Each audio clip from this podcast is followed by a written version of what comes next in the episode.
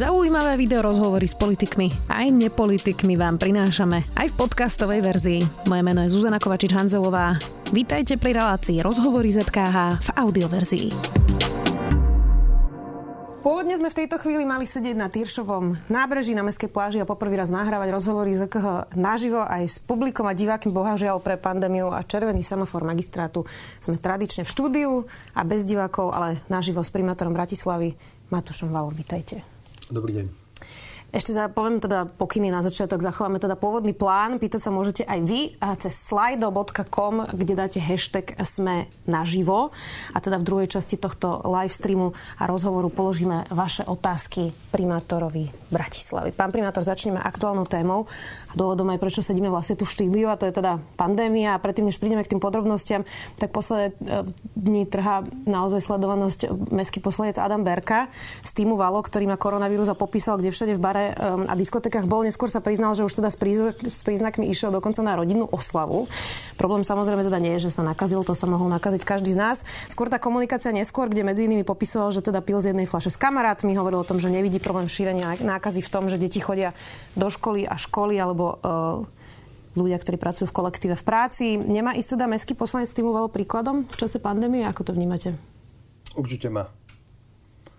A práve aj kvôli týmto veciam Adam Berka ponúkol, že odstúpi e, z poslaneckého klubu Tým Valo, aj kvôli tomu, aby jeho nezodpovedné správanie a myslím, že úplne nemiestná komunikácia na túto tému a nijak neovplyvnila to, čo robíme. Ja som túto ponuku prijal, takže Adam Berka bude ďalej v zastupiteľstve, ale nie pod značkou Tým Valo Adam bol doteraz veľmi aj pra, ostane angažovaným poslancom, ktorý pre Bratislavu veľa urobil, členom viacerých komisí, ale jeho konanie, najmä v tom, čo aj vy ste povedali, e, keď už mal nejaké príznaky ďalej, e, chodil medzi ľudí, je nezodpovedné a nevieme to nejakým spôsobom obhajiť. Čím si to vysvetlíte? Tak e, neviem, ako sa to dá vysvetliť. Možno a ne, ne, ne, ne, nevysvetľujem si to nejak. Iba reagujem na to, ako konal. Je to nezodpovedné a mm, isté je, že, že takto by sme nemali nikto konať. Dobre, čiže neodporúčate ľuďom e, chodiť na diskotéky, do barov a teda 2-3 za večer. Odporúčate toto nerobiť?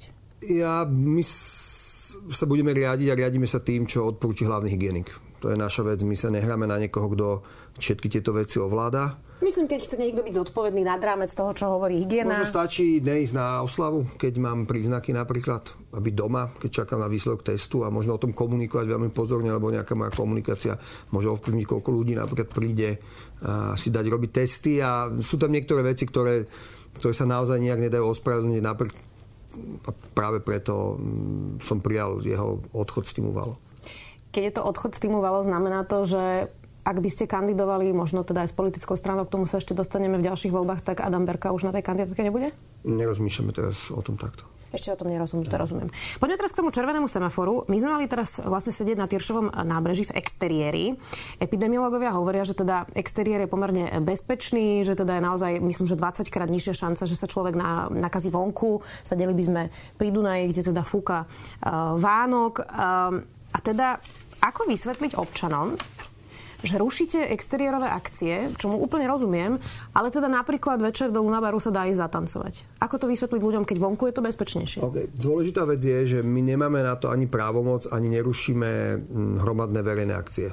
My to nemôžeme robiť, nemáme tú kompetenciu a v tom sledujeme hlavného hygienika. Je to jediný úrad dneska, ktorý môže takéto akcie rušiť, samozrejme po zasadnutí alebo počas zasadnutia krízového štábu, ktorý sa na tom zhodne čo robíme my, a vlastne o tom je aj naša červená farba, je nejaký signál pre naše mesto, že situácia zlá a je to signál na to, ako sa my budeme chovať v rámci našej organizácie, ako sa budeme chovať v rámci našich domov seniorov, ľudí bez domova, čo odporúčime možno Bratislavčanom a Bratislavčankách, Bratislavčankám. A my ani nehovoríme, keď sa bavíme o tom, že obmedzovanie napríklad akcií v exteriéri, my hovoríme o tom, keď rušíme nejaké akcie, sú to naš, nami organizované interiérové akcie. To znamená, že mal byť koncert alebo divadielko v DPOH, to sme zrušili. Toto bol ale exteriér, prečo sme to zrušili? A ja musím povedať, že nemám úplne, nemám presnú informáciu, ja som myslel, že to tak spoločne, že to tak spoločne zrušilo. Čo je dôležité povedať, že keď sa bavíme o tom včera, o tom, že mali sme byť dneska na Tyršaku, tak po nás mal byť koncert Hexu. Tí to zrušili tiež? Tí to zrušili tiež, síce to je exteriér, ale um, na týšom nábreží sa normálne predáva aj alkohol, okrem nealkoholických nápojov a proste to je prostredie, ktoré, ktoré môže byť rizikové a e, myslím, že nikto z nás by nechcel e, byť e, tým, ktorého na akcii začne nejaké komunitné šírenie takýchto vecí. Rozumiem. Červený semafor, ja viem, že okrem na to... Iného, okrem iného v tomto prípade musí mesto určite príkladom. Rozumiem. Červený semafor um, nemáte kompetencie, tomu rozumiem, kompetencie má hygienik. Napriek tomu e, sa vás pýtam na váš názor. Vy osobne by ste chceli vidieť diskotéky a bary, ktoré sú často v podzemí, bez vetrania zatvorené?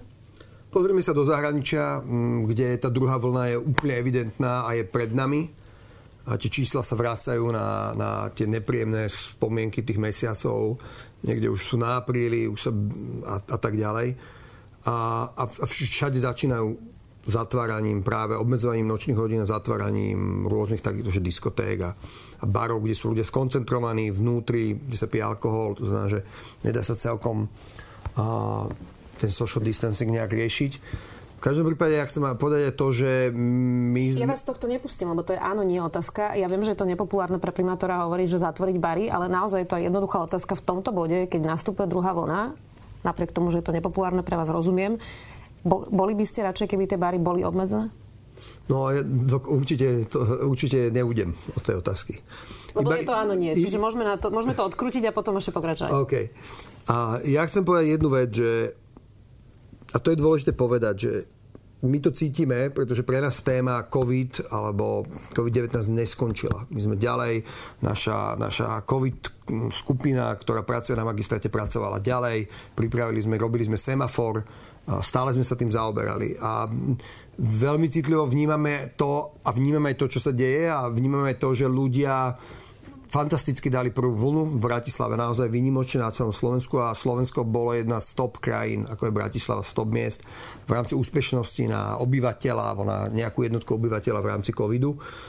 A, a mám pocit teraz, že trošku to berieme na ľahkú váhu, a takisto je tu pocit toho, že už sme si to odmakali, teraz už sa chceme zabávať, už nám s tým dajte pokoj.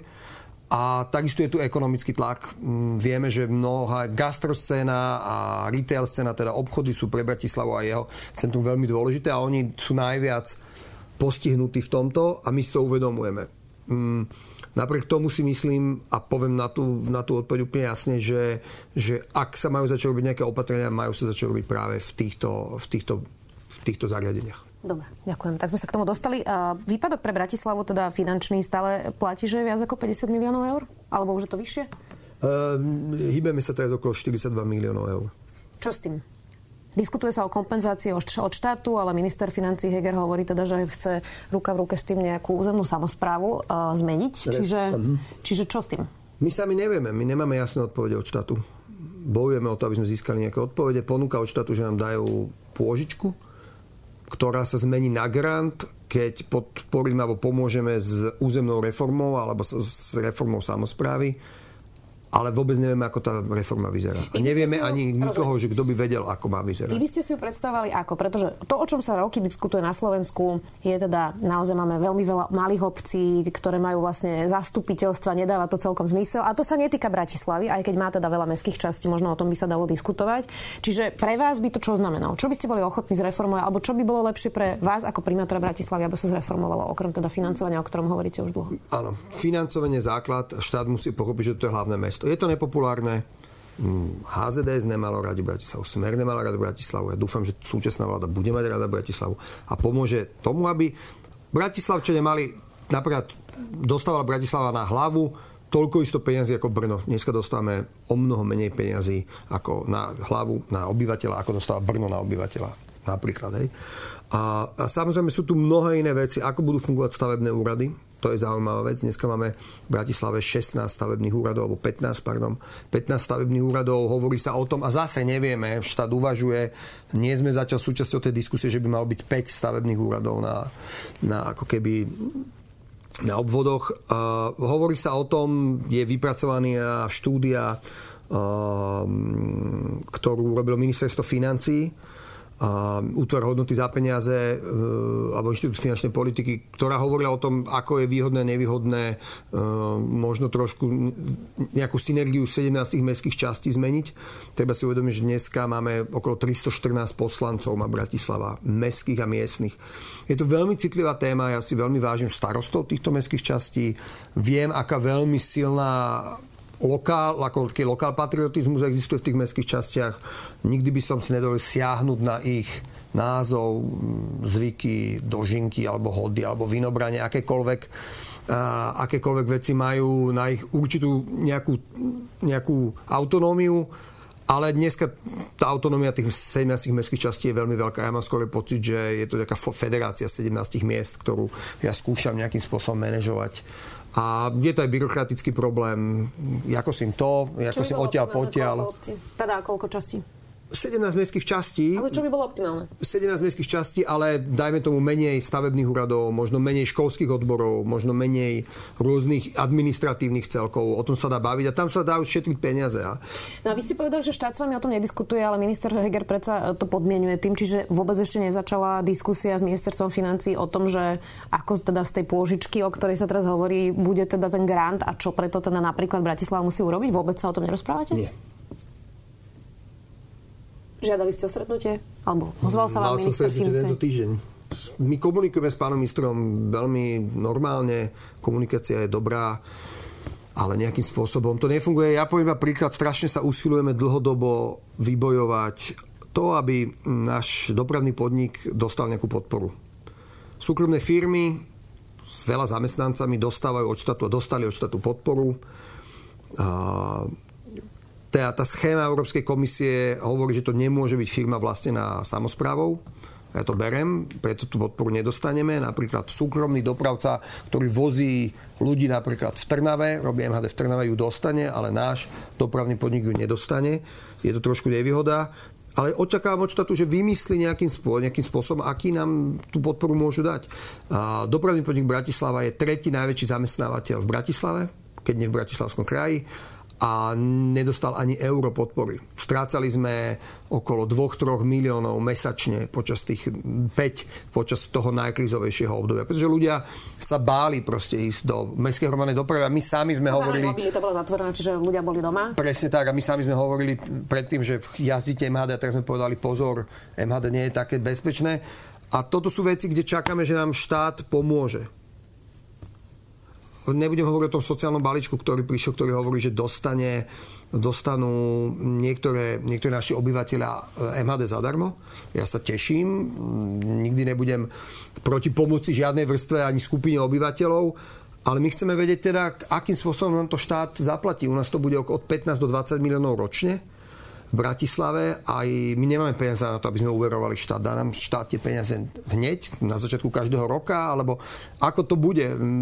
A je mi ľúto, že sa o tej reforme a o tom, že náš dopravný podnik vlastnený všetkými bratislavčanmi a bratislavčankami e, bude dávať niekomu niečo zadarmo, som sa to dozvedel z médií. Napríklad to bola vec, ktorá ktorá, ktorá hovorí o tom, že tá komunikácia tam neúplne celkom funguje. Znevýhodňuje tento systém teda firmy, ktoré neboli sprivatizované? Lebo ak som správne pochopila z toho, čo hovoríte, tak napríklad George Strabel si v Žiline dostane na svoju sadku peniaze od štátu a teda dopravný podnik, ktorý patrí Bratislave nie. Áno, presne tak, ale to není v tej prvej fáze problém štátu, to je problém schémy, vďaka ktorej Európska komisia tie peniaze dáva. A tam je jasne definované, že to nemôže byť uh, akože pomoc firme vlastnenej samozprávou napríklad. Potom pri tej územnej samozpráve a jej reforme sa veľa diskutuje o, o tom, že by sa zrušili župy a kraje, aj Únia miest o tom hovorí ako o jednom z variantov. Vy ste za? Je to vždy teda taký spor medzi... Myslím si, že táto idea je definitívne akože pasa a myslím, že nie je na stole. Vám sa dobre spolupracuje s Bratislavským krajom? Funguje to? Áno. Čiže takto by ste to nechali, ako to je. Viem si predstaviť, že Bratislava bola samo, samotná župa, ako je dajme, Praha alebo alebo, alebo Viedeň, a, ale my komunikujeme so župou úplne korektne aj so županom a tá spolupráca je dobrá. Ešte sa objavila ďalšia správa, ktorá v podstate teda diskriminuje Bratislavu a to teda, že vyzerá stále, že veci v Bratislavskom kraji nebudú môcť čerpať uh, eurofondy. Vláda tvrdí, že teda od komisie nedostala tú výnimku. Rokujete, je tam nejaký posun? Podarilo sa to už zmeniť? Pre nás je dôležité, aby, aby inovatívne firmy a vôbec vedci v Bratislave mali, uh, mali možnosť čerpať eurofondy, preto sme sa ich aj zastali a ozval sa nám e, štátny tajomník z ministerstva školstva a ten dialog bude pokračovať. Tvrdia, že, že urobia všetko preto, aby, aby, aby aj veci na území Bratislavy neboli, aby neboli vynechaní z nejakého balíka. Takže uvidíme. Ešte pripomeniem pre divákov, že stále sa môžu zapojiť aj otázkami, ktoré položíme primátorovi Bratislavy na slido.com, kde dajú hashtag sme naživo. Poďme ešte na e, ďalšiu tému a to je električka. Vy ste vybrali ako najvhodnejšiu trasu električky popred e, Slovenské národné divadlo a proti sa teda postavila vláda, konkrétne ministerka kultúry Milanová a minister Jan Budaj. Ja teraz zacitujem ministerku Milanovú, ktorá pre denník N povedala, s pánom primátorom Valom sme sa žiaľ dostali do štádia, keď na stole zostali len dva varianty, buď električka pred SND alebo vôbec. Povedala som, že teda v takomto prípade nesúhlasím s električkou ako takou. Povedala teda Natália Milanová. Tie varianty boli pôvodne ale tri. Prečo je to postavené teraz takto ultimátne? Mm, je dôležité pochopiť pre nás, alebo aby som vysvetlil ľuďom, čo sa udeje v tej tzv. v novom centre Bratislavy, to voláme, to je vlastne od Eurovej po Mlínske Nivy. V posledných rokoch tam, teda v posledných volebných obdobiach tam bolo na, na schvalovaných taká, také kvantum, taká obrovská množina metrov ktoré bude možné postaviť. A dnes už je možné postaviť, lebo je to všetko schválené. Že sa nikto neverí, že tam nepríde k nejakému dopravnému kolapsu, keď tam nevojde ďalší, ďalší silný prvok mestskej hromadnej dopravy. Dneska máme tam vlastne tri silné vetvy autobusov, a od začiatku tvrdíme, a ja som prekvapený, že, mm, že bývalé vedia mesta do tohto nebušili o mnoho viac. A sme pozadu v tomto a my tam chceme dostať električku. Je to, je to dobré rozhodnutie, je to električka, ktorá by potom prepojila mm, v podstate Šafárikovo a ešte do Ružinova a urobili si taký nový okruh, ale najmä vďaka tej električke by sme mali napojenie na, na Podunajské biskupice a v Rakúňu. Ja verím, že raz tá električka do týchto dvoch mestských častí pôjde a veľmi radikálne zmení to, ako sa z tej strany vchádza do mesta. Isté, ale boli tri varianty. Tých teraz... variant bolo viacej. My sme posudzovali mm, e, v januári 2019 sme vytvorili takú skupinu odborníkov aj z magistrátu, ale aj mimo magistrátnych a, a ja som chcel, aby im dali na to všetky možné varianty. Z nich sme vybrali nejakú skupinu variantov, ktoré sa posudzovali počas, e, po, vďaka nejakým kritériám. To boli kritéria, či je to vôbec možné, ako sme na tom s pozemkami, ako sme na to zrealizovateľnosť, koľko času bude trvať električke prechod cez to územie, pretože my vieme dneska, koľko stojí každá sekunda električky. Pán Pimentor, tomu rozumiem. Vy ste si zvážili, že táto trasa je najvýhodnejšia. Ale teraz ste narazili na odpor ministerky kultúry a ministra životného prostredia a oni teda hovoria, že na stole je tá téma teraz tak, že buď táto varianta, alebo nie.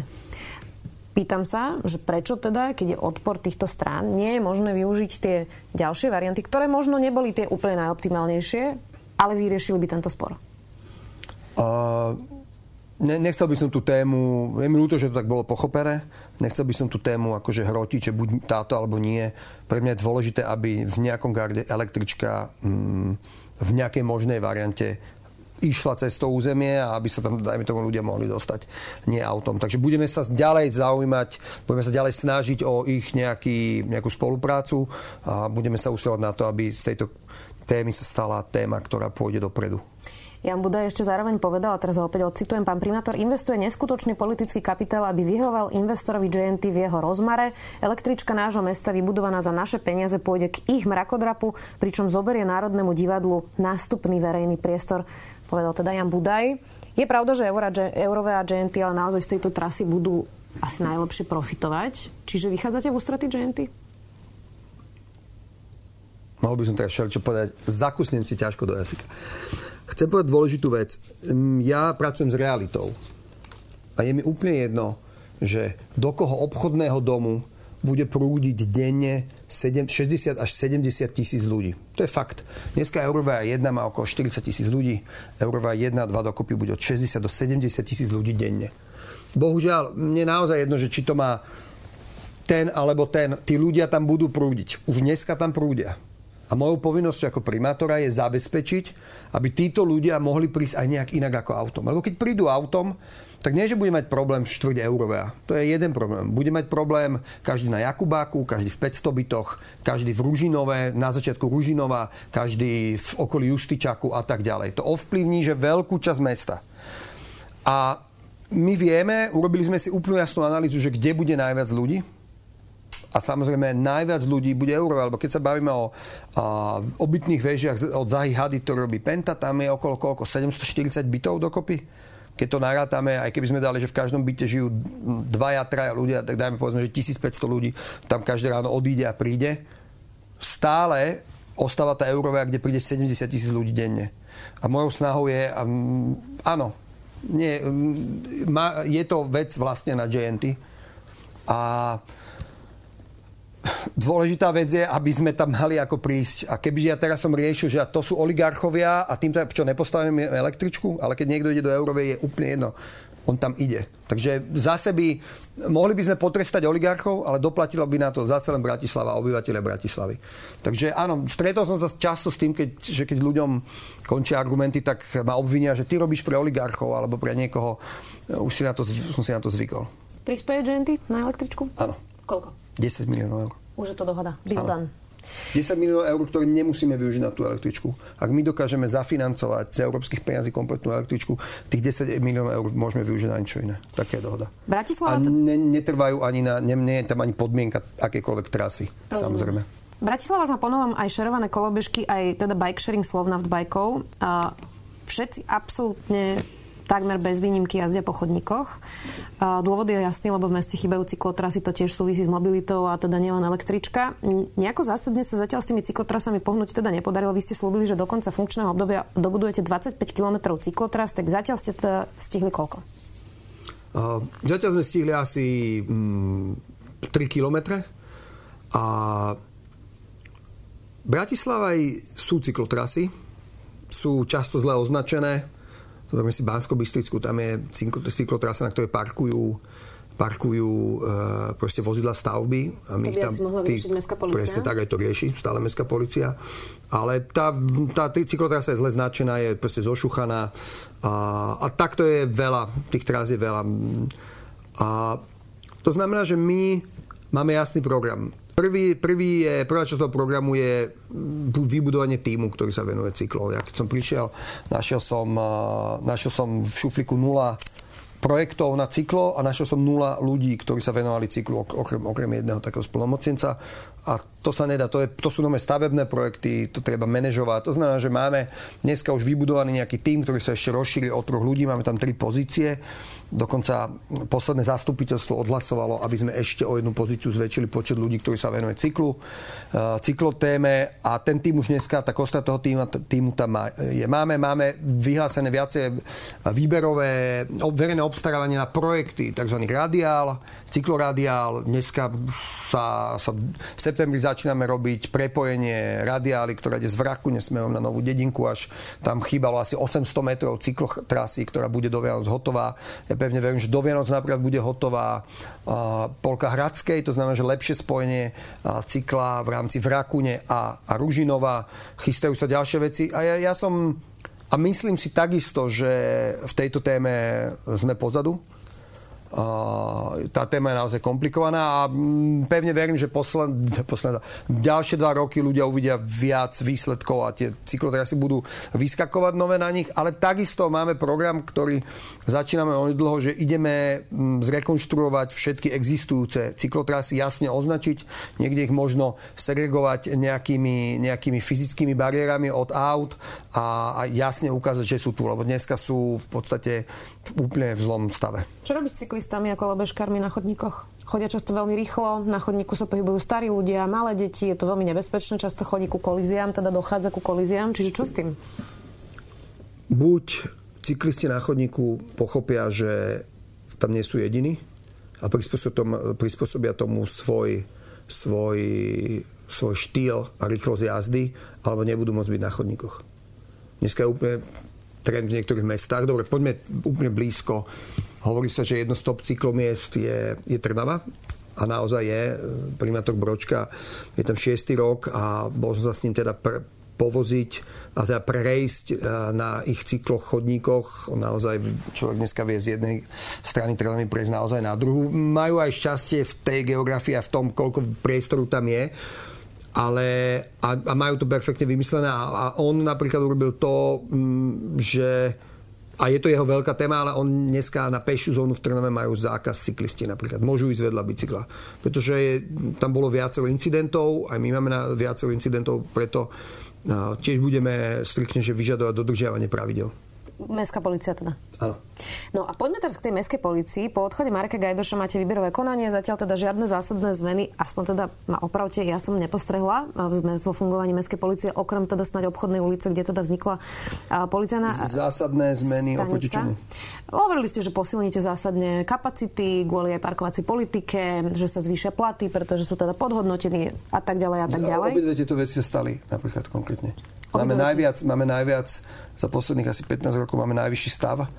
To tiež mali sme kampane, je veľmi dôležitá vec a nástupný plat mestských policajtov je vyšší ako bol predtým, ako som stal primátorom. To bolo dôležité, aby sme nejakých ľudí vôbec zaujali a mohli vstúpiť a chceli vstúpiť do mestskej policie. Napríklad tieto dve veci sme urobili. Máme... Ja poviem skúsenosť teda mm-hmm. napríklad aj moju osobnú. V noci teda všetci hovoria, že je naozaj veľmi poddimenzovaná policia, že v starom meste je veľmi málo mestských policajtov a to, čo vidíme v podstate eh, v okolí je, že mestskí policajti kontrolujú primárne teda parkovanie. Rezidenčné parkovanie alebo parkovanie na chodníkoch keď by mali ešte kontrolovať aj police, uh, cyklistov a majú riešiť ďalšie témy, uh, potom príde ešte parkovacia politika, tam to bude teda ešte náročnejšie. Je ich teda dostatok? Mestských policajtov nie je dostatok. To je vec, ktorá je úplne jasná, zrejma.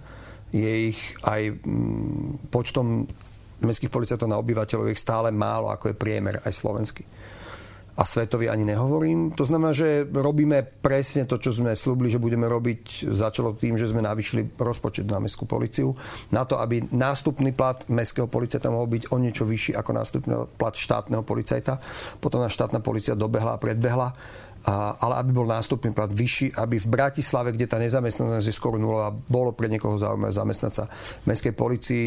Keď som prišiel, tak na konkurs priš, do mestskej policii sa prihlásili traja ľudia.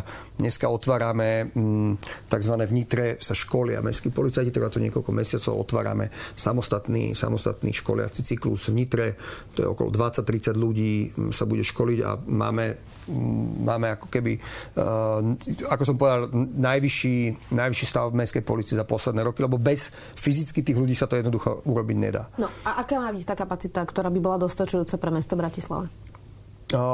Samozrejme, musím povedať, že dneska nás aj pri prijímaní tých nových ľudí zabrzdil COVID-19. Akože my sme v jednom momente museli ľudí, ktorí už boli dohodnutí a boli ochotní nastúpiť na mestskú policiu po všetkých psychotestoch a kurzoch, nezamestnať, pretože mestská policia takisto mala zadržané peniaze ako všetky ostatné oddelenia. Je to ale moja veľmi dôležitá téma, takže do toho bušíme a tie peniaze sa tam objavia a objavili. Potrebujeme určite ďalších Ehm, dneska máme, sme okolo na 300 ľuďoch, potrebujeme, ja by som chcel, aby sme mali zamestnaných ďalších 50 ešte kvalitných policajtov, ktorí sú policajti, ktorí idú do terénu. To znamená, že postupne, ja som presvedčený, že postupne ich získame, keď na to budeme mať finančné prostriedky, ale chcel by som trošku možno o tom povedať, lebo o niečo o mestskej policii viem a viem aj to, že prešla obrovskou zmenou, odkedy som primátorom, aj vďaka Marekovi Gajdošovi. Od augusta minulého roku máme zásahovku. To máme zásahovú jednotku, ktorá funguje najmä na obchodné námestie SMP a dneska už vlastne v celom centre Michalská dole až, až po hlavné námestie a, a Laurinská Ventúrska, všetky tie ulice, kde žije nočný život, alebo funguje nočný život. Tento rok sa o mnoho viac venujeme nočným hodinám. Je to iné, keď k vám príde normálny mestský policajt, alebo príde náš e, mestský policajt zo zásahovky, aj inak vyzerá, aj inak iné sebavedomie má. A máme napríklad vec, ktorú máme vďaka, vďaka nášmu úsiliu s komunitou na Meskej, na obchodnej ulici, to, že SBS-kari v týchto podnikoch majú jednu četovú skupinu WhatsAppovú s, s našou zásahovkou a ak napríklad niekto je agresívny, oni ho vyhodia na ulicu, kde nad ním strácajú kontrolu alebo nejaké úsilie kontrolovať, odfotia ho a pošlu ho do tejto skupiny. Vie o ňom zásahovka, ktorá vie, že ho bude riešiť, vedia o ňom ďalšie SBS-kari. Zdá sa, že táto vec celkom dobre funguje. Máme, máme programy vzdelávania. Napríklad sme našich policajtov sme vzdelával štátny antikonfliktný tím. Boli v Košiciach na vzdelávaní, pretože to je dôležité. Boli vzdelávaní, čo sa týka ich chovania napríklad ľuďom bezdomová ľuďom za, uh, užívajúcim návykové látky. Urobili sme na Jedlíkovej, je to taká malá vec, ale urobili sme na Jedlíkovej väč, lepší režim, objavili sa tam, objavili sa tam jeden prechod, ktorý sa zatvára, úplne banálna vec, ktorá ale zmenila si myslím ten spôsob, ako ľudia sú v noci vyrušovaní alebo nie, alebo tady sa prechádzalo na obchodnú. A môžem pokračovať e, ďalej, chystajú sa viaceré opatrenia. Chystáme teraz projekt čerstvý námestskej policie, napríklad to, a dovolte mi to spomenúť, je, že ľudia, keď zavolajú na mestskú policiu, nebudú prepínaní do toho obvodu na mestskú časť. Bude to jedna rýchla vec, Naši mestskí policajti budú mať manuál, idú na školenie teraz, ktorý robí tiež štátna policia, ako komunikovať s ľuďmi, ktorí sa dovolajú. Nechcem, aby vás zdravili dopo, ale chcem, aby sa vám pozdravili. Ďakujem pekne, príjemný večer alebo dovidenia. Ale hlavne, ak sa im podarí do nejakého časového časovej jednotky vyriešiť tá ten, tá sťažnosť, tak e, dostanete telefonát späť, že sa to vyriešilo, alebo nevyriešilo a z akého dôvodu, aký ďalší postup. Dobre, ja aby sme tu nemali reklamný blok o mestskej policii. Nie je to reklamný blok, ale... Mm, Poďme ďalej. Chcel by som o toho hovoriť, najmä keď poviete, že nevidíte žiadnu zmenu, tak možno tá zmena to ešte... To skôr ako občan, nie ako novinárka, uh, ale však poriadku. Poďme k tej parkovacej politike. A to uh... mám ešte viac, že si to povedal. Poďme k tej parkovacej politike. Uh, veľmi veľa sa o tom hovorilo. Teraz samozrejme je koronavírus, pandémia. Ja rozumiem, že to nie je uh, top téma na komunikáciu, ale teda v akom stave to je, pretože okolo toho je teraz úplne ticho a v podstate aj Petržalka, ktorá sa naozaj veľmi hrnula do toho, že chce spustiť testovaciu prevádzku ako prvá, um, tak to teraz vôbec nekomunikuje. Čiže stále platí pôvodný plán, pôvodný harmonogram. Proste to mesto má taký ako nejaký... Mm, to mesto má taký ten život, že niečo, čo je obrovská téma pre nás na magistráte, e, vôbec není téma pre ľudí. A tak to má byť. Pre mňa parkovacia politika je v podstate každodenná téma. A my sme urobili prvú fázu, že sme ju nadizajnovali, inak ako bola nadizajnovaná dovtedy. Vysvetlili sme ju ľuďom, ja som bol na tých desiatich stretnutiach, 300 ľudí, 3-hodinové, 4-hodinové stretnutia, ťažké otázky, ťažké diskusie a presadili sme ju v zastupiteľstve s tým, že na budúci rok začnú platiť prvé zóny. V tom, čo sme my schválili v zastupiteľstve, bolo aj to, že mestské časti budú môcť robiť v nejakých formách pilotné projekty. A to je presne tá Petržalka, ktorá robila svoj pilotný projekt, ktorý ale nejde podľa parkovacej politiky. Ale je v tých, tých intenciách a urobili obrovský kus roboty, lebo potrebovali zmapovať tie miesta, potrebovali zmapovať ľudí, akože veľký kus roboty urobili. Čo je pre nás dôležité, že sme po snaď ročnom e, snažení dali minulý týždeň von verejné obstarávanie na systém, na IT systém parkovacej politiky, čo je ten základ. To bude to absolútne gro toho celého. Ako presne, akože chcem povedať, že pre ľudí to je jednoduché, chcem SMS-kou alebo nejakým mobilom zaplatiť parkovanie a to je celé. Ale za tým je celý komplikovaný systém 17 mestských častí, rôznych, e, rôznych iných situácií, rôznych hodín, rôznych zariadení. E, je veľmi dôležité, že keď sa bavíme o tom, ako sa bude, mm, ako sa bude e, nejakým spôsobom odohrávať tá kontrola, tá kontrola sa má odohrávať takým spôsobom, že my už sme testovali auto, ktoré sníma značky, nie je to žiadna veda, je to o normálna vec. ale teda späť k tej otázke, stále platí pôvodný harmonogram časový? Uh, aj napriek koronakríze, nie, Nie, koronakríza posunula, mm, posunula túto vec, pretože sme mali uh, prácu na, na tom verejnom obstarávaní prerušenú a ja by som chcel a, a mám s tým slúbené, že tak bude, že počas budúceho roka sa začnú, na konci budúceho roka sa spustia prvé zóny. Dobre. Uh, jedna výhoda je, že sedíme tu v štúdiu, moja obľúbená téma, že nás nekúšu komáre a v podstate vlastne Bratislavčania popisujú tú situáciu naozaj ako neznesiteľnú. Najnovšie sa ozval minister Krajniak, neviem, či ste videli jeho status dnes. Videli ste? Áno, videl.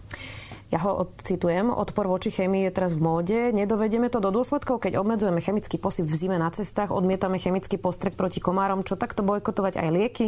Liečme sa iba bylinkami, čajkmi proti bolesti, môžeme fajčiť trávu. Alebo je to blbosť, veruje. Čajky a bylinky na všetko nezaberajú. Keď nezaberajú čajky a bylinky, dám si lieky, čiže chémiu. A tak je to aj s komármi, ale či tu niekto na našom ekozeleno-progresívnom prohmiziom bratislavskom magistráte ešte rozmýšľa, to neviem. Čo na to hovoríte? Ja potrebujem, aby pán minister nám pomohol s našim dopravným podnikom a nebudem riešiť jeho štípance. Nehnevajte sa na mňa. A čo hovoríte na ľudí, ktorí naozaj sú doštípaní? Je toho veľa? Toto je téma, ktorá, ktorá, ktorá nás trápi samozrejme. Ja takisto mňa štípu komáre ako každého. Je to téma, ktorá je veľmi dôležitá a chceme, aby ľudia vedeli, že to nebereme na ľahkú váhu, že vôbec, že nie. A je to však téma, ktorá nie je len bratislavská, je to téma, ktorá sa týka viacerých eh, mest, miest a obcí v povodí Moravy alebo Dunaja. A je to téma, ktorá sa trošku dotýka aj mojich slubov, ktoré som dával obyvateľom a s ktorými ma zvolili. Že sa budem správať zodpovedne k ich zdraviu a budem sa správať zodpovedne k prírode Bratislavy. My sme minulý rok e, začali používať e, tzv. BTI, tento rok, pardon, BTI, to znamená, že to je spôsob, ktorý je využený od 2005 všade v Rakúsku. Mm, aj sme sa o tom radili s Rakúskom alebo s rakúskymi obcami, aj to sledujeme, ako to robia. Je to spôsob, že sa vyhľadá možné liahnisko, zistí sa počet, e, počet potenciálnych tých komárov, ktoré môžu z toho hľadniska ísť a aplikuje sa tam nejaká látka, ktorá za niekoľko hodín alebo niekoľko dní úplne vie dokáže, máme to aj vyskúšané 100% to liahnisko zastaviť a zničiť. Je to spôsob, ktorý je ekologický. Pre mňa slovo ekologicky nie je nadávka, naopak je to vec, ku ktorej ja chcem ísť a myslím si, že to je veľmi dôležité.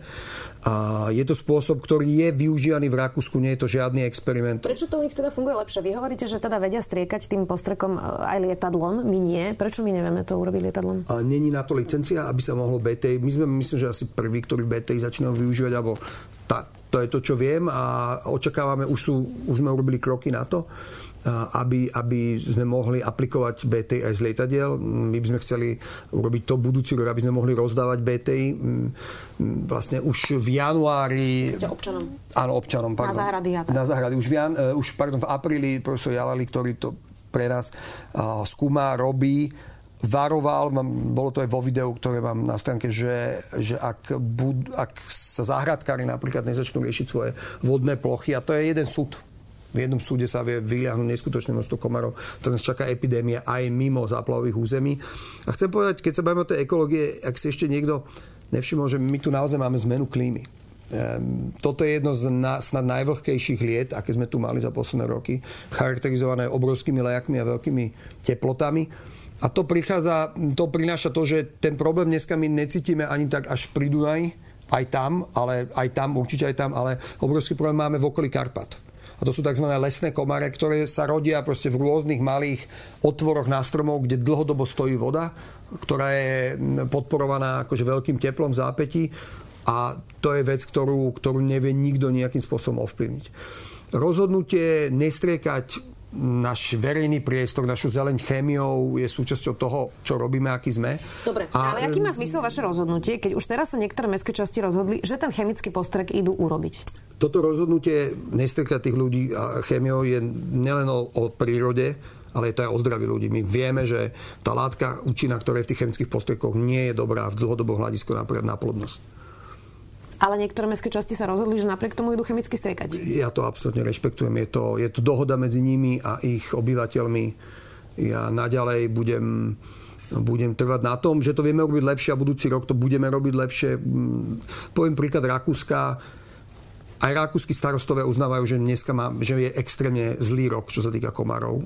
To uznávajú oni. Sú ľudia, ktorí žijú v Rakúsku, boli v Rakúsku a povedia, že komáre kúšu takisto ako, ako u nás oni napríklad majú monitoring dobrovoľníkov. Dobrovoľníci, rôzni obyvateľia e, rôznych akože mestských častí pri Dunaji, možno športovci, ktorí to vidia, keď tam majú, monitorujú, monitorujú tie liahniska.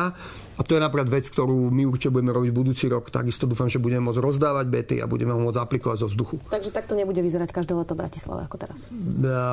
Určite my urobíme všetko preto, aby nie, ale záleží to trošku aj od toho, aké budú, ako sa bude chovať príroda. O chvíľu sa dostaneme k otázkam divákov. Ak ste si nás zapli neskôr na slido.com, si môžete dať hashtag sme naživo a pokladať otázky primátorovi e, zvyšnú pol hodinu, ktorú budeme mať. Ešte sme nerozobrali Istropolis.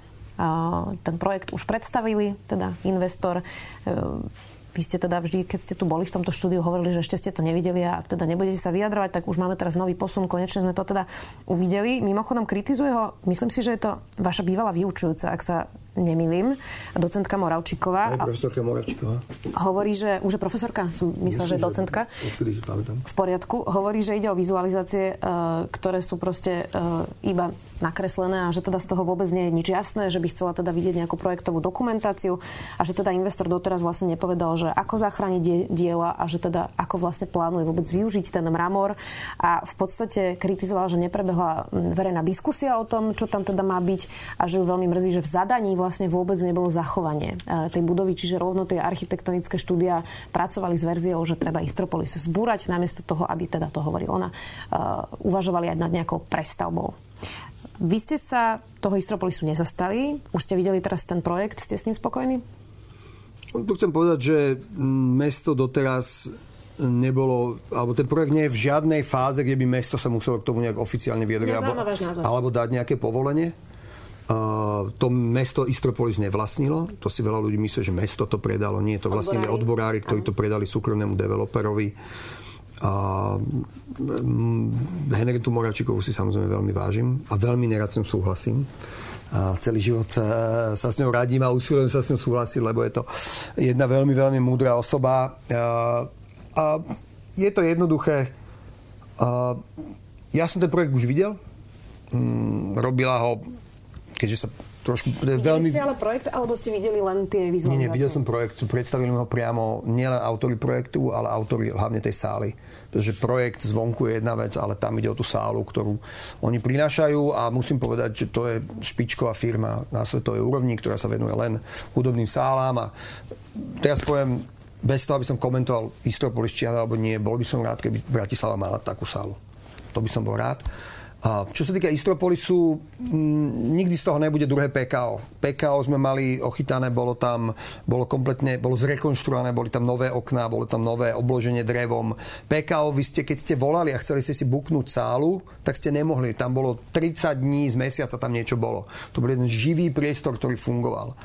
Istropolis nie je úplne taký a povedzme si aj otvorene to, že, že tá jeho forma tých obrovských chodieb, s dvoma sálami, jednou veľkou, jednou malou, není dneska úplne nejaká ekonomická vec. Ale dnes som tu na to, aby som sa zastával to, čo robí developer. Ja poviem, že mm, nie som pre mňa PKO bola srdcová vec, stavba, ktorá bola živá, Istropolis to nie je. To znamená, že keď mi niekto povie, že bude tam táto, konkrétne tá budova, ktorú tam ukázali, tak mm, viem si to predstaviť. Nie je takýto typ architektúry hodný ochrany?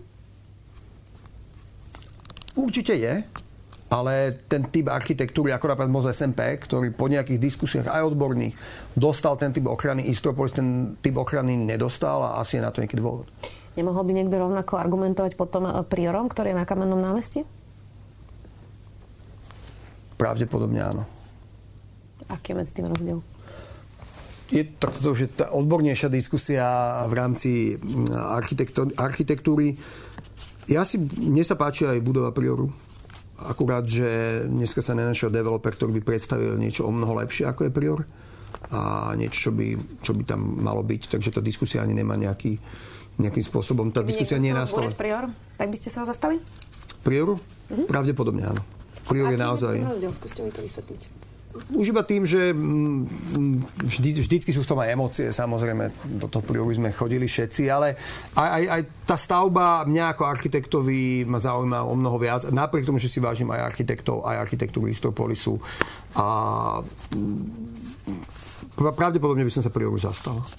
Je to veľmi ťažké rozprávať ako architekt, keď je človek primátor. Miešať tieto dve veci dokopa.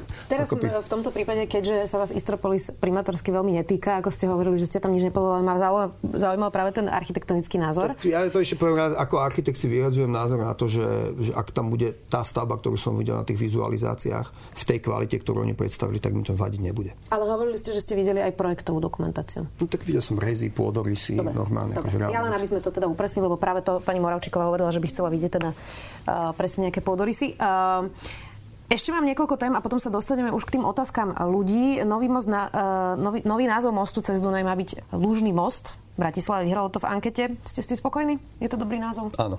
Žiadne námietky? Žiadne. Tak môžeme ísť ďalej. Nový predseda úradu geodézie, kartografie a katastra sa stal Jan Mrva, ktorý proti vám kandidoval v primátorských eh, voľbách. Dostal sa tam bez výberového konania ako podporovateľ vládnej strany Olano. A to teda napriek tomu, že vláda slubovala, že na takéto funkcie chce robiť výberové konania. Podľa vás mali urobiť výberové konanie na odborníka? Áno. Ste spokojní s tým, že to vyhral Jan Mrva, teda keďže neurobili výberové asi nie, ale bude dobrý. On je teda geodet, odbornú, odbornú výbavu na to asi má nemám vôbec e, žiadnu, žiadny poznatok o stupňa a kvality jeho odborného vzdelania, čo sa týka geodézie, takže neviem, ako sa k tomu vyjadriť. V čom by mal Jan Horva na katastri, ktorý sa teda bytosne týka aj Bratislavy, e, s čím by mal pohnúť podľa vás? Ja už dlhšie som vnímal ako kataster, ako, ako organizáciu, respektíve Bratislava, ktorá sa usilovala nejakým spôsobom byť a, robiť normálny servis ľuďom. Ja máme dneska online kataster, v podstate mapku, geomapku a viaceré veci.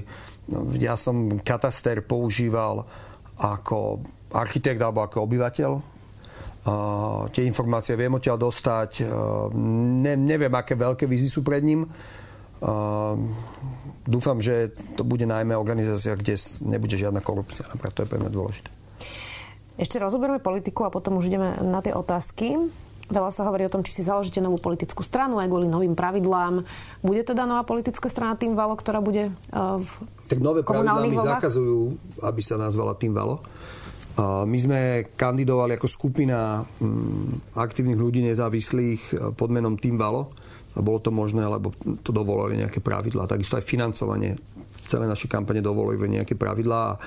A myslím, že smer práve to zmenil a na tej tlačovke dokonca povedal, že to zmenili kvôli tomu, akým spôsobom som kandidoval.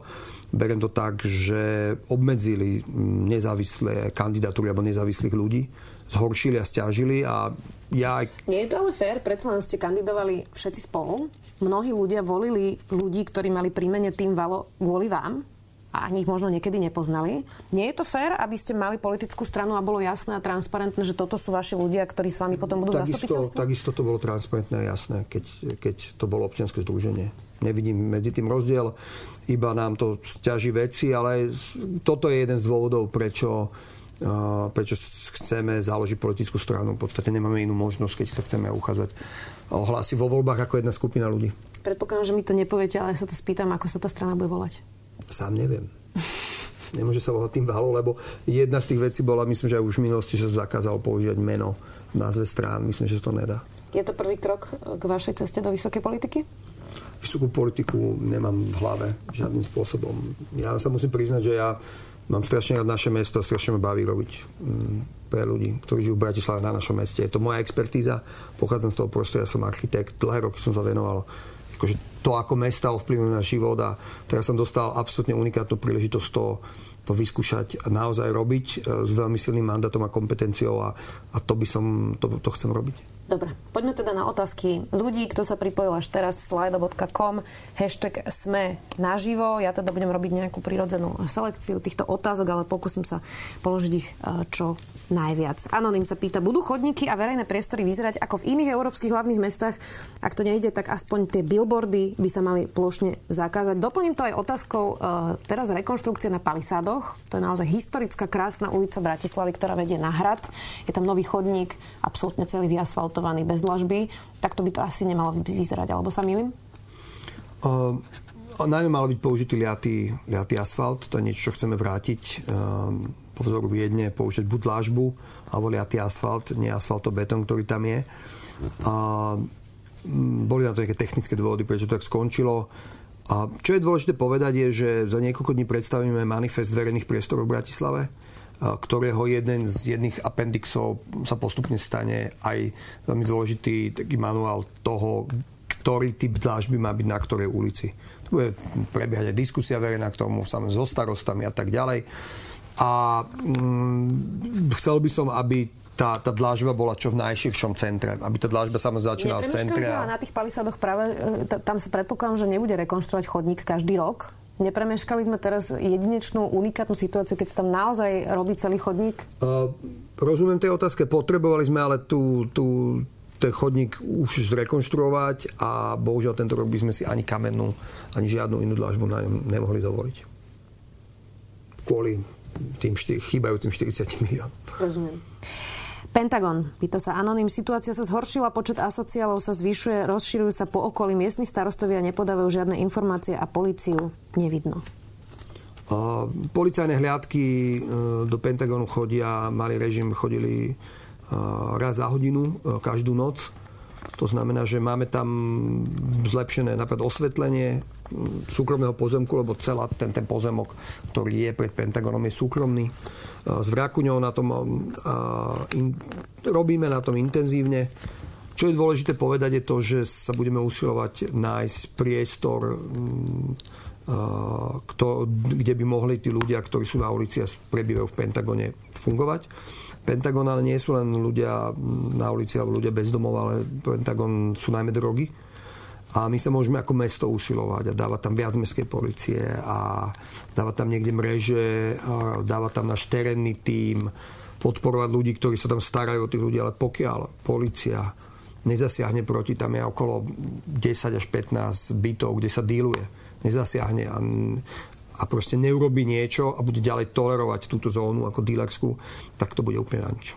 A toto bola jedna z prvých vecí, ktoré som na prvom stretnutí s ministrom vnútra na neho apeloval a prosil ho takisto ako na predchádzajúcu ministerku vnútra. Čím si vysvetľujete, že, že to toleruje policia? Že sa im do toho nechce? Že je to ťažká robota? Ja to vôbec tam nemám žiadnu teóriu. Fakt je, že tam sú roky dílery v tom Pentagone. Preto to vyzerá tak, ako to vyzerá. Preto ľudia, ktorí tam žijú, žijú tam aj normálni, slušní ľudia, nachádzajú, nie že striekačky, ale nachádzajú ľudí, ktorí si priamo aplikujú drogu cez deň. Ja tam bol a vždy tam niekoho vidím.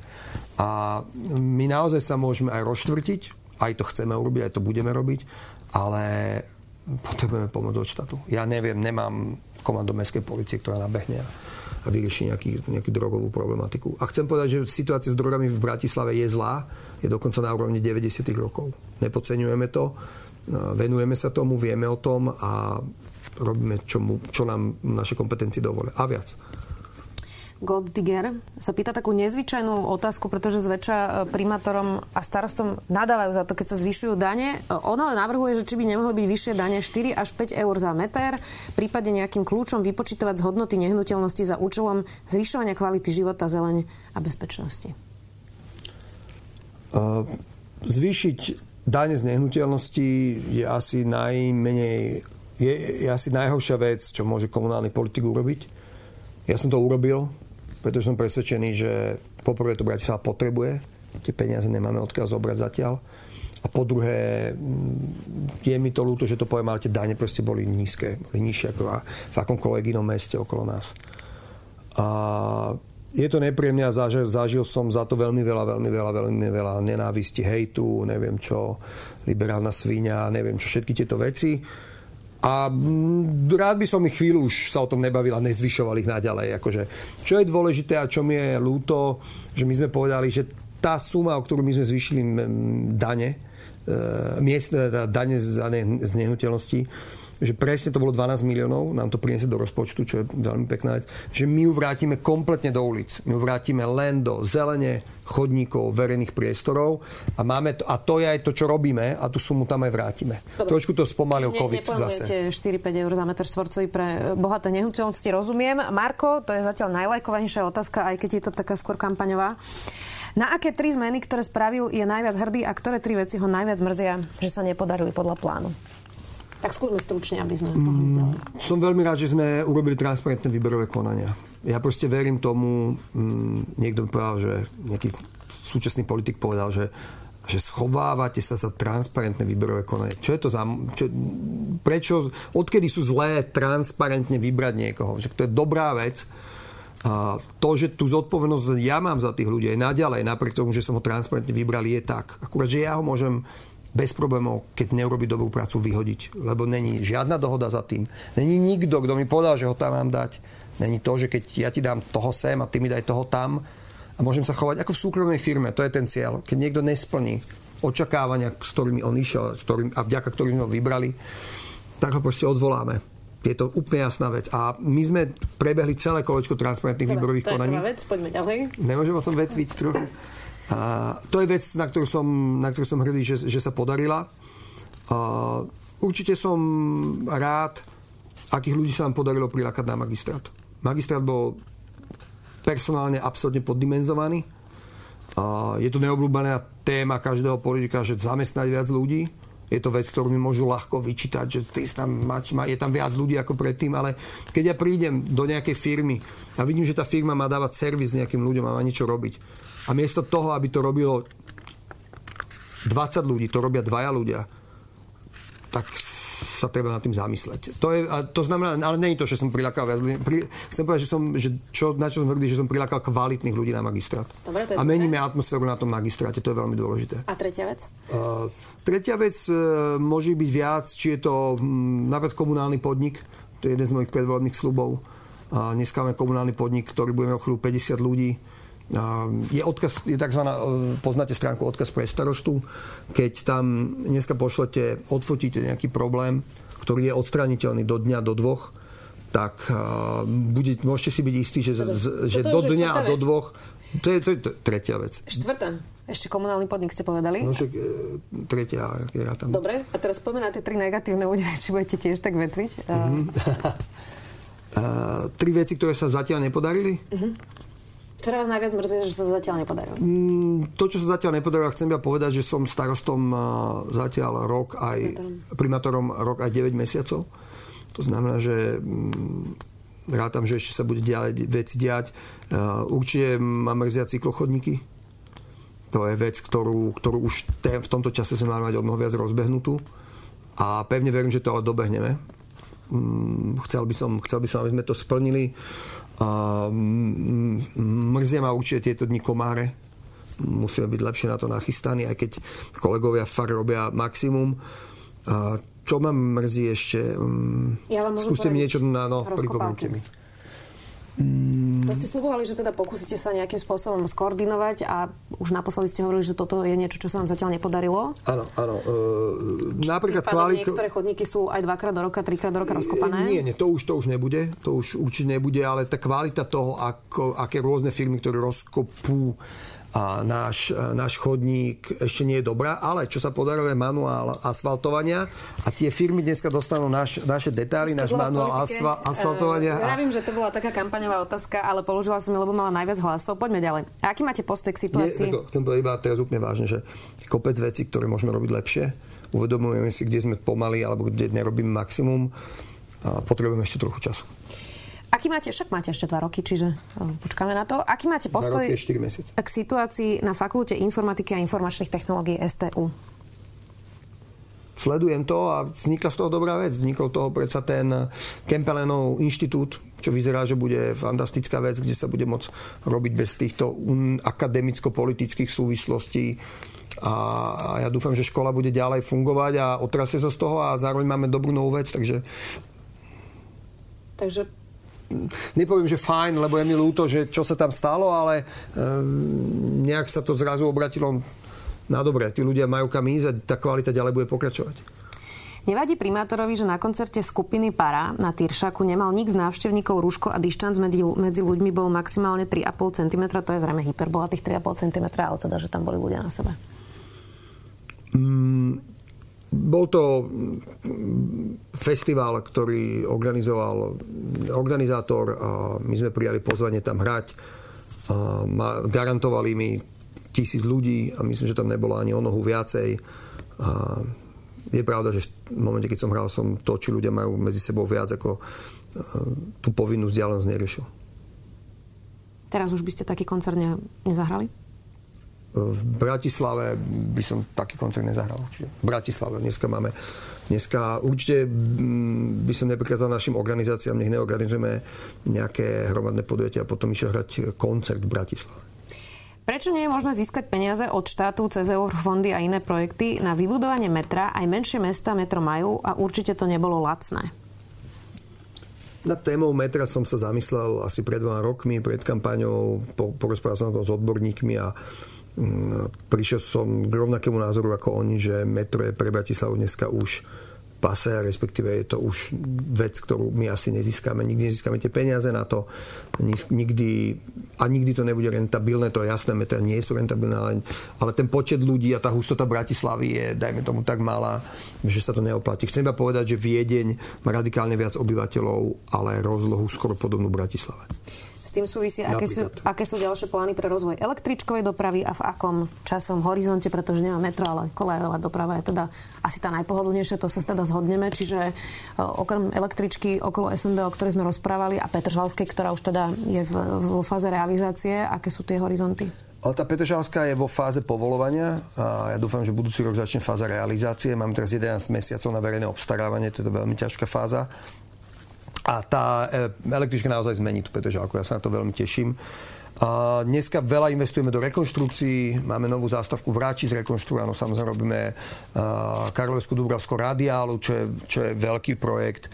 A ja veľmi, veľmi verím tej električke práve zo Šavkána do Ružinova cez e, Euroveju alebo akože v okolí SND nejakým spôsobom a potom následne aj tým dvom fúzom, alebo jednému fúzu do, do, do, do Vrakúne a podunajských biskupíc. Bude sa rekonštruovať, chystá sa rekonštrukcia celej karloveskej radiály. A rekonštrukcia to nejde len o tie kolanice, to ide o to, ako budú vyzerať zábradlia, lavičky, zástavky, prístrežky. To je akože veľká zmena aj v tom, v tom, v tom fyzickom aspekte toho mesta. Tam sa bude posúvať konečná, aby bola bližšie vedľa, vedľa železničnej zástavky. Náš cieľ je dostať električku do, do Borov, pretože tam, či sa nám to páči, alebo nie... Vzmi... Ja rozumiem, ale že či to je vôbec ako keby v dohľadnej dobe Napríklad tá električka do o tom sa veľa rozpráva, ale že či teda vôbec to je v nejakom horizonte? To je vec, ktorá v projektovej ktorá sa teraz, akože jej návrh sa teraz projektuje. Lebo tá otázka, myslím, bola taká, že v akom horizonte sa môže rozširovať tá koleva trať. Čiže máme tu tú električku, o ktorej sme hovorili, okolo SND, máme tu tú Petržalskú, to sú projekty, ktoré sa teda dajú stihnúť, ale čo teda to ďalšie rozširovanie? Uh, opäť, nenašli sme... v tomto mandáte to už teda nebude? Nie, v tomto mandáte to nebude. Ale pracujeme na tom veľmi intenzívne. Sú to veci, ktoré trvajú roky. Sú, je tu veľa aj zaujímavých informácií, e, otázok, ako to vyzerá s budovaním veľkých záchytných parkovísk alebo parkovísk na dlhodobé státe. Ako nájomník, ktorý nemôže parkovať, by som také služby určite využil. Pýta sa Anonym. To je naozaj veľká otázka aj pri parkovacej politike, aby niekto mohol niekde odstaviť auto. Teraz je akurát provizorné, e, provizorné parkovisko Týršák už dlho, ale to... To je, sa bude zmenšovať. A tak to nemá teda vyzerať. Čiže kde, budú, kde a kedy budú záchytné parkoviska? Máme, máme dobrý tím na parkovacú politiku, kde je, sú dva ľudia, ktorí sa venujú len záchytným parkoviskám. Naše úsilie je mm, veľmi blízko niektorých niektorých akože finálnych rozhodnutí a podpisov zmluv na niektoré aj pozemky alebo niektoré priestory a ja by som chcel, aby na každých tých veľkých radiálach bolo nejaké záchytné parkovisko. My sa o tom bavíme napríklad s rôznymi obchodnými reťazcami, ktoré majú niekedy tie parkoviska nevyužité. Ja som mal Zoom stretnutie so všetkými CEO alebo riaditeľmi všetkých potravinových obchodných reťazcov, ktoré máme v Bratislave. Ich počet parkovacích miest, ktoré majú na seba naviazaných, je, je obrovský. Bavili sme sa o tom, akým spôsobom majú fungovať v noci tieto parkoviska. Skúšame nájsť, či dokážeme nájsť jeden režim pre všetky tieto obchodné domy. Dobre, čiže a... keď by niekto býval v Petržalke a nemá tam trvalý pobyt, tak môže odstaviť uh, auto v Auparku na noc a potom si ho ráno vyzdvihnúť? To asi není pohodlné pre Petržalčanov, ale... Ja sa pýtam, že čo ty myslíte, aby sme si to predstavili v praxi. Áno, myslím tým, že keď má napríklad je nejaký obchodný reťazec, ktorý má pred sebou park, jeden obchodný reťazec má 17 obchodov v Bratislave, z čoho 15 má vlastné parkovisko a my sme sa s nimi bavili, ako vie toto parkovisko v noci využívať sused z vedľajšieho domu, váš sused z vedľajšieho domu, kedy sa dá zdvihnúť rampa, akým spôsobom to vie fungovať, aby vám fungovalo, že ľudia môžu zaparkovať a urobiť vám biznis, ale zároveň to vie využiť. A potom rovno bola aj druhá vec, že sme riešili stromy. Že my chceme, aby oni ich akože za, za, nasadili stromy na tieto parkoviska. Rozumiem. A prečo mesto nespojí sily s developermi HB Reavis, GNT, Real Estate, YIT, Penta a nevytvorí s nimi projekt metra? Pomohlo by to nielen mestu, ale aj developerom predsa. Metro teda nie je. Myslím, že už som odpovedal. Utlmenie Mickevičovej a pedestrianizácia kolárka sa už v podstate, e, sú už v podstate pripravené projekty, ktoré by sa dali rýchlo implementovať. Prečo sa mestu do nich nechce? Mestu sa do nich chce. Ale?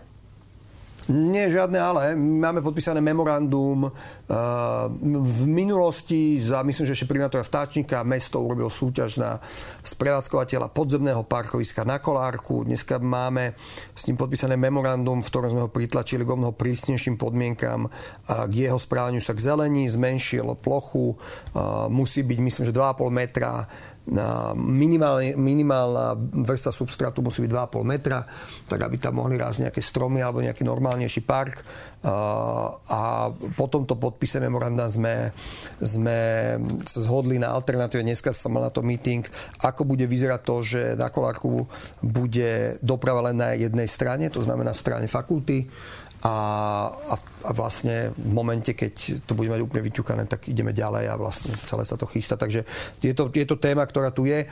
Otázka, v momente, keď urobíte Mickevičovú pešou, tak tie auta sa nahrnú napríklad uh, viac uh, k aviónu a všetci budú budú odbačať pri avióne a budú sa usilovať napojiť tým smerom. To znamená, že vy niekde niečo urobíte, ale niekde inde vám to vyskočí, takže hľadáme tá správna vec, ale bola na stole a je na stole stále aj Pešia Mickevičová. Michal sa pýta, dobrý deň, rád by som sa spýtal, prečo mesto kryje chrbát zhotoviteľovi rekonštrukcie Karloveskej radiály namiesto toho, aby komunikoval všetky zlyhania.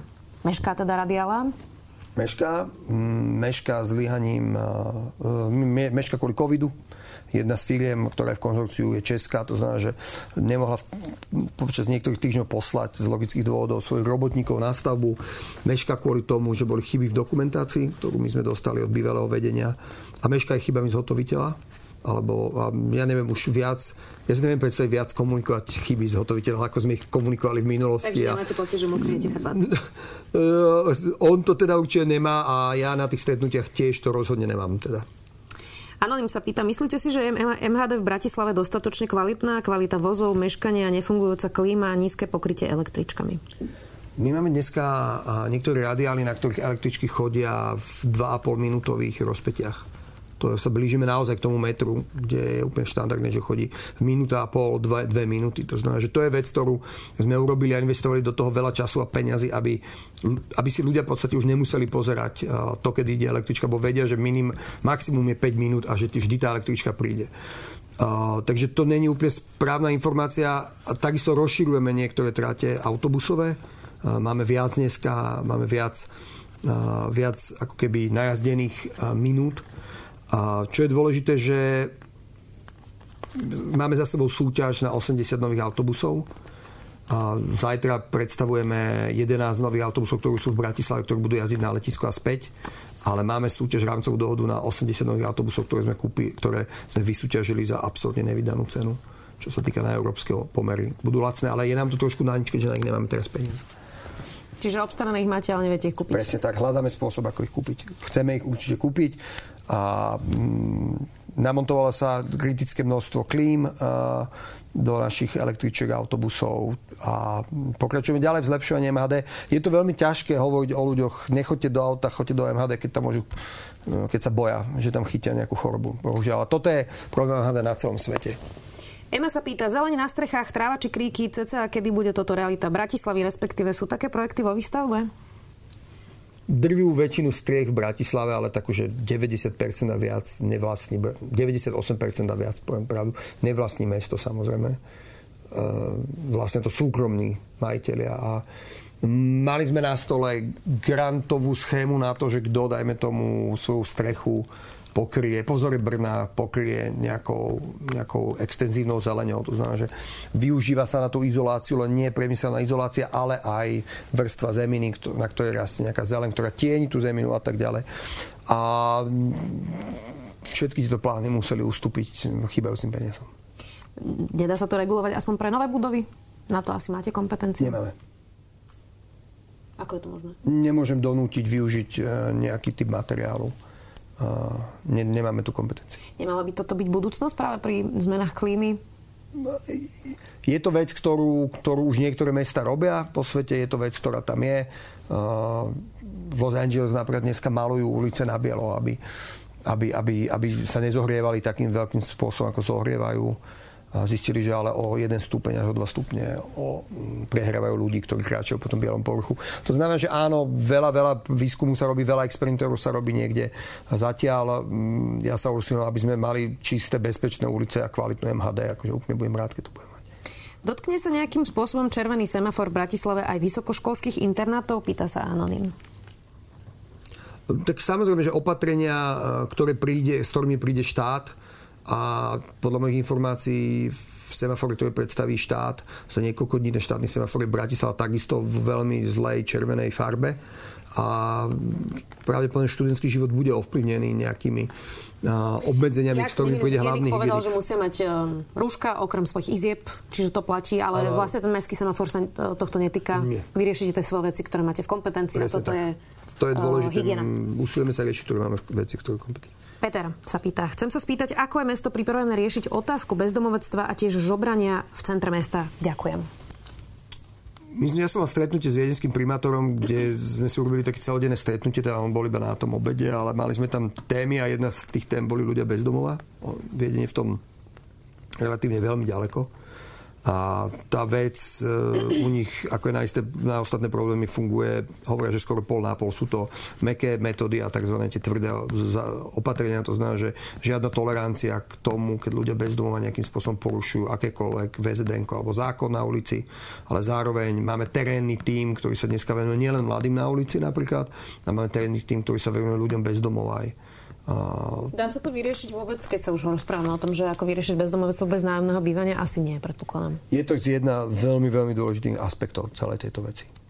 V akom bode sú nájomné byty? Vy ste hovorili, že teda, ak si správne pamätám, mali sme tú finálovú debatu primátorskú a vy ste teda povedali, že uh, postavíte viac ako 100 a potom ste mi povedali, že ale to je aj 101. Tak uh, koľko tých bytov bude do konca vášho volebného obdobia?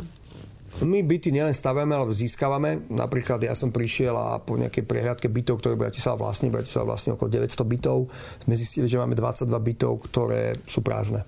Sú prázdne kvôli tomu, že nikto ich nedá zrekonštruovať a proste boli nezrekonštruované, len tak stáli. Tak znamená, to znamená, to nie sú nové byty, ale minimálne pre ľudí, ktorí tam dneska už e, bývajú, sú to nové byty a pomohli sme nejakým ľuďom a Pol roka sme robili na tej téme, prišli sme k nejakému číslu, ktoré rozpracovaných a dokončených bytov, ktoré sa hýbe v stovkách. Máme za sebou dneska... Čiže bude ich viac ako 101? Uh, hovorím ale aj uh, rozpracovaných v nejakej projektovej dokumentácii alebo postavených. Dneska máme Muchovo námestie, kde ideme stavať bytovku. Máme, máme Terchovskú, kde prebehla súťaž aj participovaná s ľuďmi, kde sa už robí projektová dokumentácia. Bavíme sa veľmi intenzívne so štátom, ako vie nám pomôcť, aby sflexibilnil a zjednodušil štátne dotácie, napríklad štátny fond rozvoja bývania, podobne na tieto byty. To znamená, že to je téma veľmi, veľmi živá a akože pracujeme na nej, kupujeme nejaké byty, získali od štátu, kupujeme nejaké byty za dobrú sumu. Čiže bude ich viac ako 101? Rozpracovaných a postavených určite áno, pevne verím, že Ako vnímate vplyv... Je to stále strašne málo k tomu, čo potrebujeme. Ale je to realita. Komunikujem realitu. Usilujem sa komunikovať pravdu. Ako vnímate vplyv jednoúrovňovosti momentálne stojacich výškových budov na panorámu mesta? To je veľmi architektonická otázka, ktorú my architekti veľmi diskutujeme, ale neviem, či to ľudia zaujíma, takže pozdravím nejakého kolegu architekta. Je to zvláštne. Akože je to zvláštne a pre siluetu mesta, pre akože downtown mesta, to je také nevýdané, pretože tie mesta Na, kto... Teraz, aby sme to vysvetlili architektom.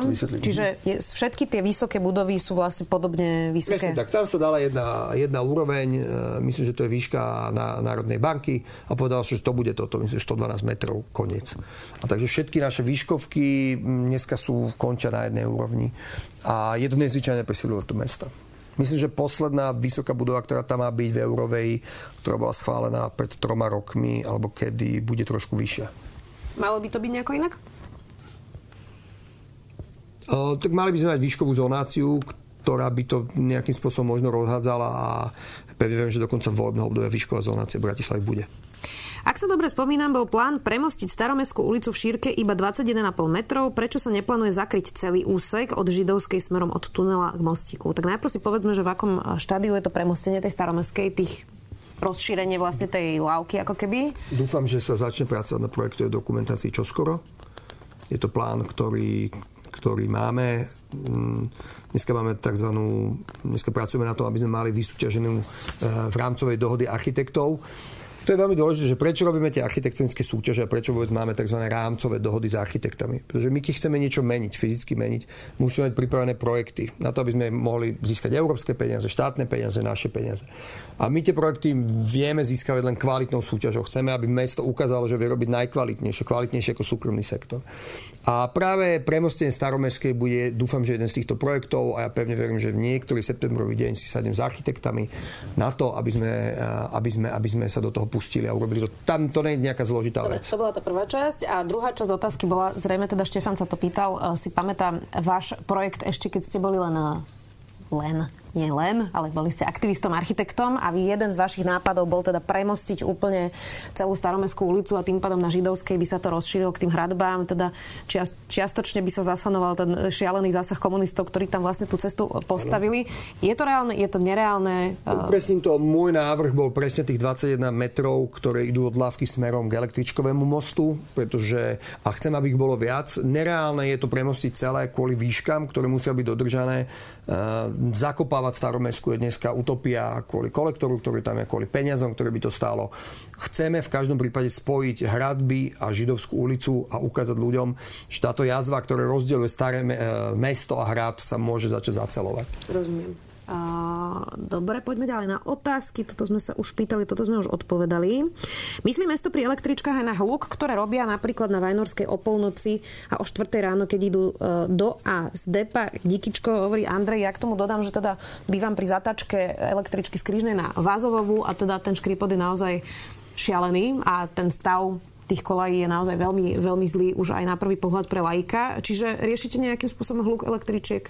Oh, ten riešim veľmi veľa kvôli, kvôli Karloveskej radiále aj, a, a myslím, že sme sa ako mesto v tom veľmi posunuli. Získali sme nejaké know-how, vyslovene, že testovaním dokonca. Mali sme sériu odborníkov, ktorí nám ktorí navrli, čo máme robiť. My sme to urobili, e, priniesli sme električku, vyložili ju zo žeriavu a ona nám tam jazdila a my sme to merali každú jednu vec, ktorú sme zmenili, takže dneska vieme a relatívne dosť o tom a, a, a práve túto zónu čaká rekonštrukcia celou Ružinovská rady, alebo je rekonštruovaná a dneska mám pocit, že viem povedať, ako to má vyzerať. Ten stav, v ktorom to je, je zanedbanie všetkých primátorov, ktorí boli doteraz v Bratislave? No, nechcem to hádzať na svojich predchodcov. Áno, mohli by sme povedať, že tá trať sa mohla rekonštruovať o 10 rokov skorej. Hej. Možno priority boli iné. Dôležité je, že dneska ja mám na stole projekt, ktorý hovorí o tom, ako napríklad bude vyzerať Krížna ulica. My totiž, keď ideme rekonštruovať, ideme od fasády k fasáde a Krížna bude rekonštruovaná od fasády k fasáde. Bude tam, budú tam stromy, má to byť modelová ulica, bulvár mestský? Absolutne. Bulvár na to je trošku malá, ale chceli by sme, aby to bola modelová ulica naozaj so stromami a napríklad cyklochodníkom a dobrými chodníkmi. A stále park, zaparkovanými autami. Bola tu výborná otázka, ktorá mi teraz ušla, lebo ju asi niekto uh, prehlasoval vyššie, ale e, spomínam si na ňu, tak poviem, v akom... Môžem št... rozprávať, dokým ju nájdete. V akom, nie, nie, v pohode. Pamätám si, v akom štádiu je odstranenie čiernej stavby pod mostom SMP, to je teda tá drevená konštrukcia, kto vie vlastne prečo to tam vôbec vzniklo, čiže e, stále to tam stojí? Ja úplne presne viem, prečo to tam vzniklo. Uh, neviem, prečo to vzniklo v tom tvare, akom to vzniklo, ale odhlasovalo to Mestské zastupiteľstvo v roku 2015. Uh, ten, ten, prenáj, ten nájomník má zmluvu odhlasovanú v Mestskom zastupiteľstve. Problém je, že v tej zmluve bolo úplne jasné inštrukcie, ako má vyzerať vizuálne tá stavba a nie je to toto, čo tam je. My sme povedali, že nebudeme na tom participovať, nechceme, aby to tam bolo. A dlho sme sa naťahovali s majiteľom tejto stavby až tak, že to skončilo tak, že som povedal, že my vybereme a urobíme dizajn, keď to tam má byť. Niečo tam už musí, musí byť. To tam byť? Tak e, bohužiaľ vyzerá to tak, ako to vyzerá, že sú odtiaľ odrezané tie schody, je tam proste nič a chceme, aby to bolo normálne, pekné miesto a keďže my budeme v budúcnosti majiteľia tej veci, tak my rozhodneme o tom, ako to bude vyzerať, nie súkromník a MIB má prichystanú súťaž na túto stavbu, myslím, že do niekoľko týždňov je vonku. Uh-huh, uh-huh. Takže za niekoľko mesiacov... Čiže sa odstráni a postaví sa tam niečo úplne nové. Áno, my trváme na tom, aby sa to odstránilo. Hen to tam nemôže byť. Len tá vec prebieha v mnohých jednaniach a nie je to, nie je to vec, ktorá sa dá vyriešiť za mesiace. Všetkým, ktorí nás pozerajú, pýtajú sa na cyklotrasy, už sme tomu venovali dosť veľa času, takže tieto otázky preskakujem, môžete si to potom pozrieť po e, skončení. Toto už bola otázka, ktorú sme nezodpovedali, aj keď jedna už zaznela. Ako plánujete obmedziť konkrétne reklamy v meste, napríklad tá na Inchebe či na bytových domoch vedľa Manderláku? A teraz sa môžeme baviť o vizuálnom smogu ako takom. Čo s tým? Mám úplne presnú predstavu, čo s tým. A my dneska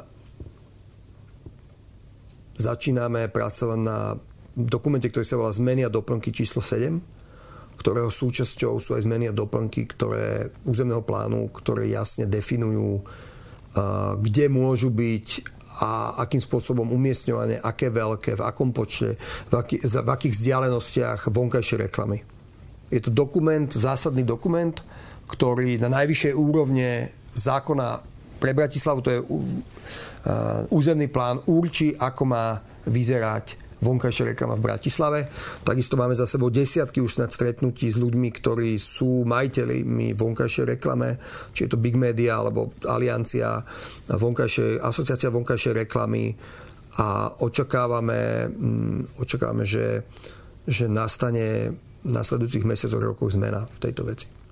Chcem ja povedať to, že keď som stal primátorom, tak sme a, dali vypovedať všetky zmluvy. To sme už rozbrali v tomto štúdiu, myslím. To je dosť dôležitá vec, že sme dali vypovedať všetky zmluvy tak, aby na našich pozemkoch aspoň zatiaľ neboli žiadne reklamné, pre, e, reklamné stavby. Máme posledné 4 minútky. Váš postoj k stavbe Vidrica pod hradom. Ako architekt sa vám naozaj páči, že pod hradom nie sú radšej pekné záhrady, tak ako je to v Prahe, pýta sa Anonym. Keby sa ma niekto spýtal, že či tam môžu byť záhrady, alebo táto stavba, tak poviem, že poďme sa o tom baviť, ale pokiaľ viem, e, Vidricu vlastní súkromník, ktorý tam má naplánovaný nejaký projekt. To znamená, že to je nejaká realita a ja sa tej reality musím držať a my sa usilujeme so súkromníkom dotlačiť alebo normálnej komunikácii z tohto súkromníka, s týmto súkromníkom, súkromným developerom dosiahnuť to, aby to bol čo najkvalitnejší priestor mestský aby tam mesto nehralo žiadne druhé, tretie husle, ale prvé husle. Som veľmi rád, že vďaka práci našich poslancov, napríklad Maťa Vagača, staromestského poslanca, sa tam naozaj pridali k tomu projektu veci, ktoré tam doteraz neboli. Posledná otázka, myslím si, že táto, to, toto môžeme už teda... Uh, môžeme to už teraz za, uh, uzatvoriť a to je veľká otázka. Ako sa staviate k téme vlakovej stanice filiálky? To je naozaj nevyriešená téma zatiaľ. Čo s tým? Teraz je to venčisko pre psov teda? Venčisko pre psov s kolanicami. Mm. Filiálka je dlhodobý problém. My sme čakali veľmi na výsledky štúdie, ktorá mala povedať, čo s tou filiálkou a s hlavnou stanicou. Tá štúdia povedala, ukázala dve varianty filiálky, že vlastne v podstate nepovedala úplne jasný výsledok. Ja som očakával, že dostaneme úplne jasné jasnú vec. Je to samozrejme vec v rukách štátu, to treba povedať. Ja si myslím, že to môže byť ako nejakým spôsobom stanica pre regionálne regionálne spoje, ale hlavná stanica ostane vždycky dôležitá, dôležitá stanica už iba kvôli tomu, že má napríklad dobré napojenie smerom, smerom na Čichy na Rakúsko a aj, aj keď je v, komplikovanom, v komplikovanej zákrute a nechcem ísť do detajlov. My budeme trvať na tom, aby ten variant bol nie polozapustený, ale úplne zapustený. Do zeme. Do zeme. Čiže zostane tam nejaký park alebo zeleň. Pravdepodobne nejaký developerský projekt, myslím, že tam ostane. To záleží od majiteľov pozemkov. Štát. Ďakujem vám veľmi pekne. Bohužiaľ sme neboli na Tyršaku, ale Aj mne to je ľúto. nahradili sme to aspoň indorovým e, e, rozhovorom a bez komárov, teda to je celkom pozitívne. Dnes tu bol primátor Matúš Valo. Všetky otázky sme úplne nestihli zodpovedať, ale verím, že teda drvivú väčšinu vďaka. Ďakujem veľmi pekne. A ďakujeme vám všetkým, ktorí ste nás sledovali. Vidíme sa opäť niekedy na budúce. My samozrejme pokračujeme v práci a verím, že aj Matúš Valo ešte niekedy prídu do tohto štúdia. Majte sa pekne a pekný večer. Počúvali ste podcastovú verziu relácie Rozhovory ZKH. Už tradične nás nájdete na streamovacích službách, vo vašich domácich asistentoch, na Sme.sk, v sekcii Sme video a samozrejme aj na našom YouTube kanáli Denníka Sme. Ďakujeme.